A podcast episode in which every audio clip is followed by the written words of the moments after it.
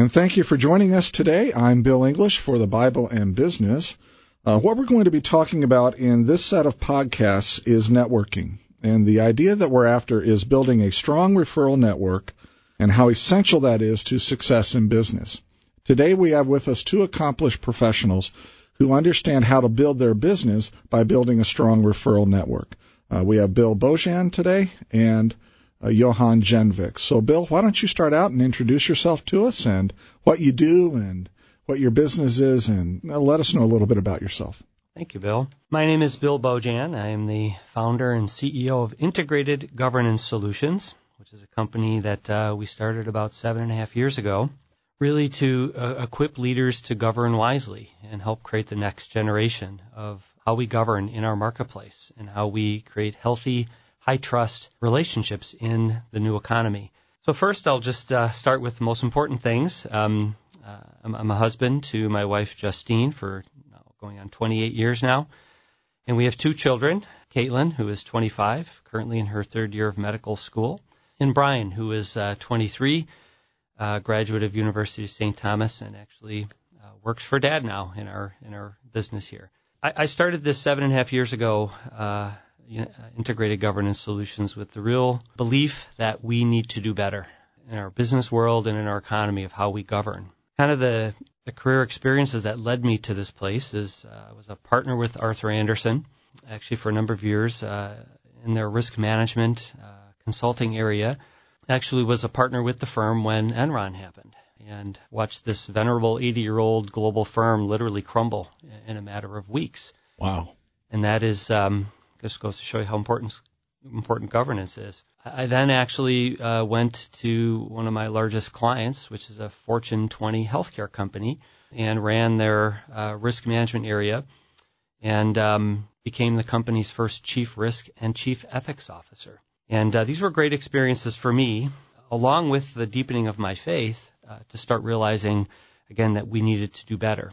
Um, and at the the second organization I was with, while it was a very successful, still is very successful company, um, they ran into some issues themselves around options backdating and a few other things that really impacted the organization. So it really, really birthed a, a passion in me for how to govern more wisely. And uh, as I began to really become a, a student or a disciple, if you will, of this, I started to realize that the Holy Trinity is actually the perfect governing model. And we've taken a lot of those truths and a lot of biblical truths and begin to begun to build those into a better way to govern, and but on very practical levels. So what, what we do uh, first, I would say that governance, the meaning of the word is to steer, to navigate. Um, that's what governance means. And mm-hmm. so as you look at all the aspects of how we govern, it's it's how we steer, it's how we navigate our organizations. And I think we can all see that in today's world um, of some of the major macro forces of globalization, technology, and now the social revolution, our navigation systems need to go to the next level. I often use an analogy that our navigation systems used to be a lot like locomotives, or I should say, our the risk profile of our organizations were a lot like locomotives. We're on a rail, we can regulate the speed, but there's um, uh, we have to try pretty hard to uh, derail the organization. Today, we're we're we're we're flying very sophisticated fighter jets crossing oceans, highly technical organizations that we're running, and yet the navigation systems of those organizations still have a lot of characteristics of the locomotives. And so our calling, really our mission, is to um, help organizations really um, move to a new level, a next generation of governing, get their navigation systems uh, where they need to be, in line with um, and you know the sophistication and complexity of today's environment. So, if I were to ask you, and I will ask you, who is who is your ideal customer? I, I would say our ideal customer are, are really those um, those leaders who realize that they have a stewardship responsibility and um, view the organization as something that is here to serve its constituents, here to serve society, and to have a navigation system that is as good as it can be, and based on biblical principles is what their responsibility and stewardship is as a leader. We, we look for organizations that are led by high, you know, smart, progressive thinking leaders, but ones that uh, also realize that their their leadership is a stewardship and that we can't be too good at how mm-hmm. we govern. And, and in many ways, even at a deeper level, uh, leaders that want to govern in a God honoring way. So your ideal customer is probably a publicly held company as opposed to privately held, or would I be mistaken in asking it that way? Well, it's interesting actually. Um, some of our earliest clients have actually been privately held companies, but really what we're bringing to the table, and we've over the last seven and a half years really developed very practical solutions on how to create a better board, how to manage risk more effectively, how to be in better compliance with the things we need to be in compliance with. All those aspects of governing or navigating the organization. And what we have found is it really relates to all industries, large companies, small companies, private, public, for profit, nonprofit. So, uh, if you're listening to the podcast and you want to know how to get a hold of Bill, you may want to pause for just a moment, get a, a pen and paper, or get your iPad out. But uh, Bill, I'll ask you this: How would a business owner or a business leader or a ministry leader get a hold of you uh, if they wanted to learn more about what you do? Well, first they can go out to our our website, um, Integrated Governance, www.integratedgovernance.com, or our product website is www.solomon365.com. And uh, my email address is william.bojan at integratedgovernance, one word, integratedgovernance.com. And so also with us today is uh, Johan Gjenvick. And Johan, why don't you introduce yourself uh, to our audience? My name is Johan Gjenvick, and I work with a large employee benefits and risk management consulting firm based in Chicago, Illinois. And my area of focus is working with organizations with regards to their employee benefit and value proposition as an employer.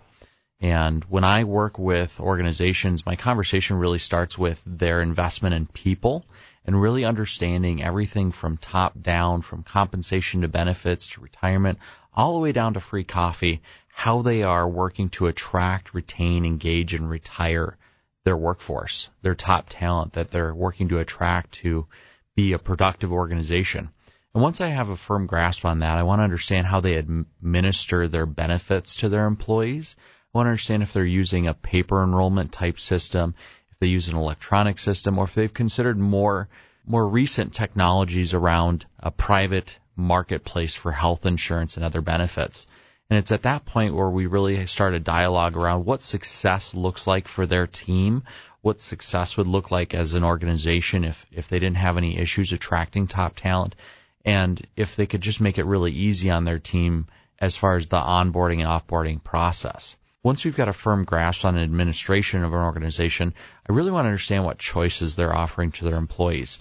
A recent survey that my firm completed said that 97% of organizations offered between one and three medical plans. And many organizations have at least two, maybe three, or even four generations of employees working there. So my challenge to organizations a lot of times is that one to, is that one to three medical plans meeting the needs of your 40, 50, 60 year age spectrum of your organization. And that's just age demographics. That doesn't take into consideration stratifying different family structures and needs. So then the conversation becomes about communication. And with healthcare reform and the rising costs of healthcare, as we, we are all experiencing, it's my personal belief that an organization's ability to educate and empower their employees to become better consumers is where they can have an impact on driving down or at least slowing down the increases in, in, in insurance costs.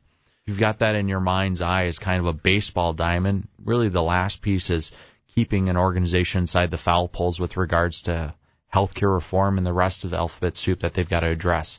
I, I would say that it's a it's a challenge for organizations to be 100% compliant and it's really needing to take a risk management approach to the way that they look at everything that they need to do to be regulatorily compliant. So at the end of the day, making sure that you're compliant and then maximizing your investment in people to continue to attract, retain, engage, and retire them in a meaningful way. Who is the ideal customer for you? And I believe you work at Arthur J. Gallagher. Is that correct? That is correct. And so, who is the ideal customer for you? I work with organizations 200 to 3,000 employees in manufacturing, technology, and nonprofit. And if somebody wanted to get a hold of you based on our podcast today, how would they do that? Well, my name's a phonetical nightmare, but I can be reached at Johan, J-O-H-A-N underscore Gjenvick, and that's G-J-E-N-V-I-C-K at AJG, that's for Arthur J. Gallagher, dot com. Otherwise, you can find me easily on LinkedIn mm-hmm. and I'm sure my uh, contact will be uploaded on Bible and Business as well. Well, yeah, I'm, that actually is a great idea. So let's go ahead and then and get started here with uh, a question that I would like to to ask, and I'm going to ask it in this way: What are the things that you think a person needs to believe about themselves or about the products that they are representing in order to go out and build a strong referral network and ask people to trust them? Bill, I, I would jump right off with knowing that the product and the organization that you represent will never cause you to have to apologize for anything. You serve a noble purpose that you add value to organizations and as a as a person you're forthright and, and honest about the work and, and really the goal. I've been blessed to be able to work for really strong organizations, um, financially and well respected in their industry. Very recently, Arthur J. Gallagher was awarded for the fourth year in a row the world's most ethical company by the Ethisphere Institute. One of Gallagher's 25 core tenets, and I don't have them all memorized, but I know quite a few by heart. One is we're, we're an open company, we're an open society, and, and that really plays through a lot of the different areas of our organization. And, and one of them is just transparency. And being fully transparent, nobody else applied for that award in the first year, uh, as far as brokers are concerned. So we were the only broker that won it the first year, but we were the only broker that applied. In the following three years, there have been a number of other organizations that have applied for that award, and we still continue to be the only insurance and risk management broker consultant organization that has won that award. That just continues to reiterate, reiterate the work that I do because I know that our company from a corporate responsibility perspective is doing the right things. And Bill, what what would you think? Just to add to what Johan said, and I completely agree with what he said. Um, I think you really need to have a deep-seated belief in what you're doing and be passionate about it and believe it benefits people. And you know, the other thing that that strikes me you have to have on the inside as well is that you have to really understand that it's all about authentic relationships and that you really have to genuinely want to help people. And I'm sure we'll talk more about this as we get into this deeper, but to me, really building a strong, fruitful referral network has to be a two-way street. And you have to go into it wanting to help people, not just wanting to get what you need to get out of it. And I think that that really comes from authentic relationships. The busyness of today and, and people's schedules and, and what I have observed that it takes uh, to really make a true connection with somebody mm-hmm. and, and get them to want to spend their very valuable time and resources um, engaging with you. So let's go ahead and dive into that then. What is the process that you use, Bill, to build a strong referral network where people will trust you and when they see a certain situation, they think, oh, I got to get this customer or this situation in front of Bill? What's the process that you use to do that? I would say the first thing again is is really going into this wanting to build a personal connection, a personal relationship with somebody. I've also found that for me anyway to have fewer deeper relationships more than more surface level relationships actually bear more fruit, at least for me.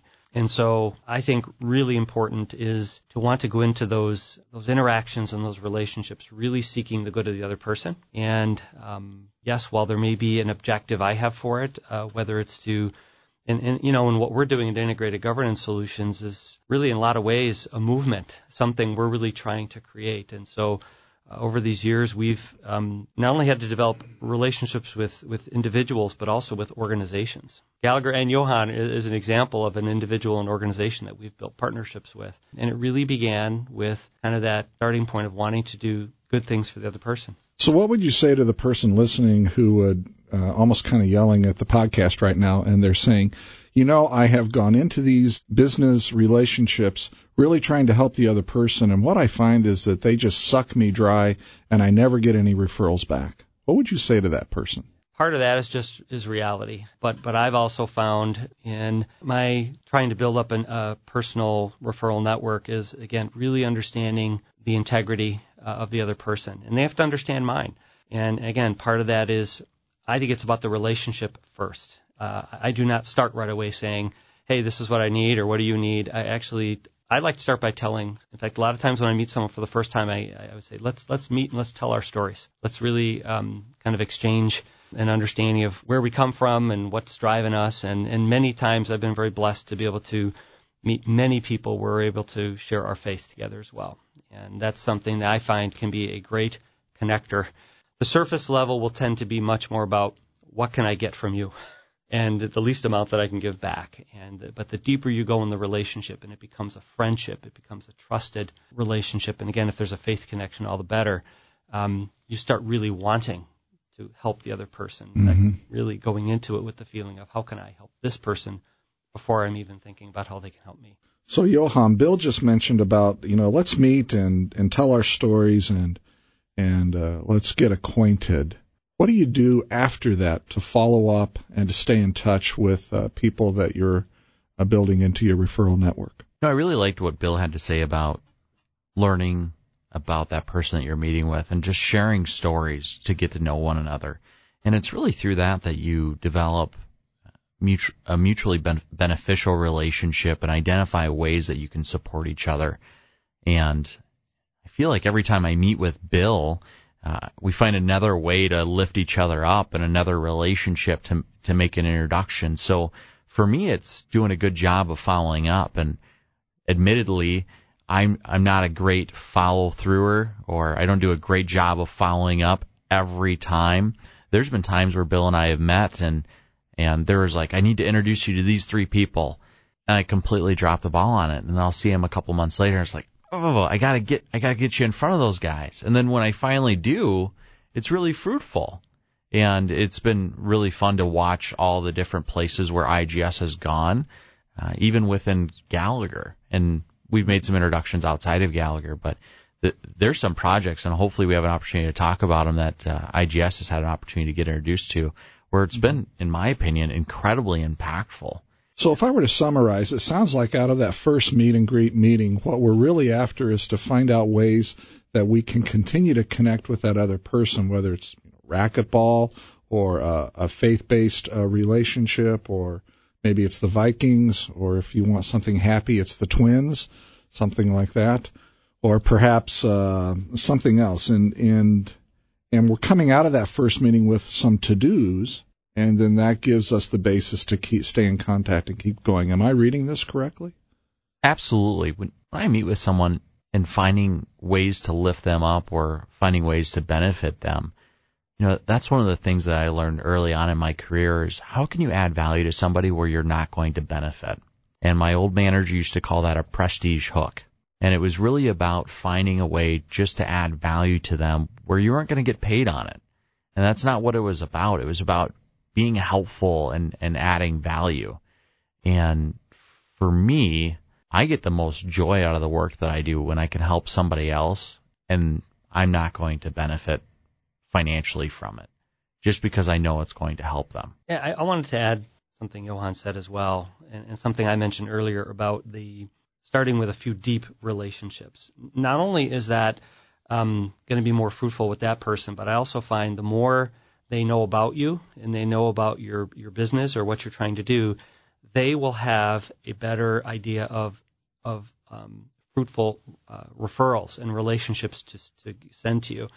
One of the things that, um, and I always tell Johan, he's uh, he, he almost bats a thousand now with with the people he introduces us to, um, because he really knows who we are. He knows what we're about and I think he thinks uh, um, he thinks long and hard about is this a good referral? Is this somebody that not only would IGS benefit from knowing, but would those people benefit from knowing IGS? And he's already thinking about the win-win, so that when we do get together, it's very we're very quickly able to identify where those uh, those areas are that we can help each other. So it's that to me, that's why starting off with a small number of deeper relationships, I think, will, will lead to a lot more fruit.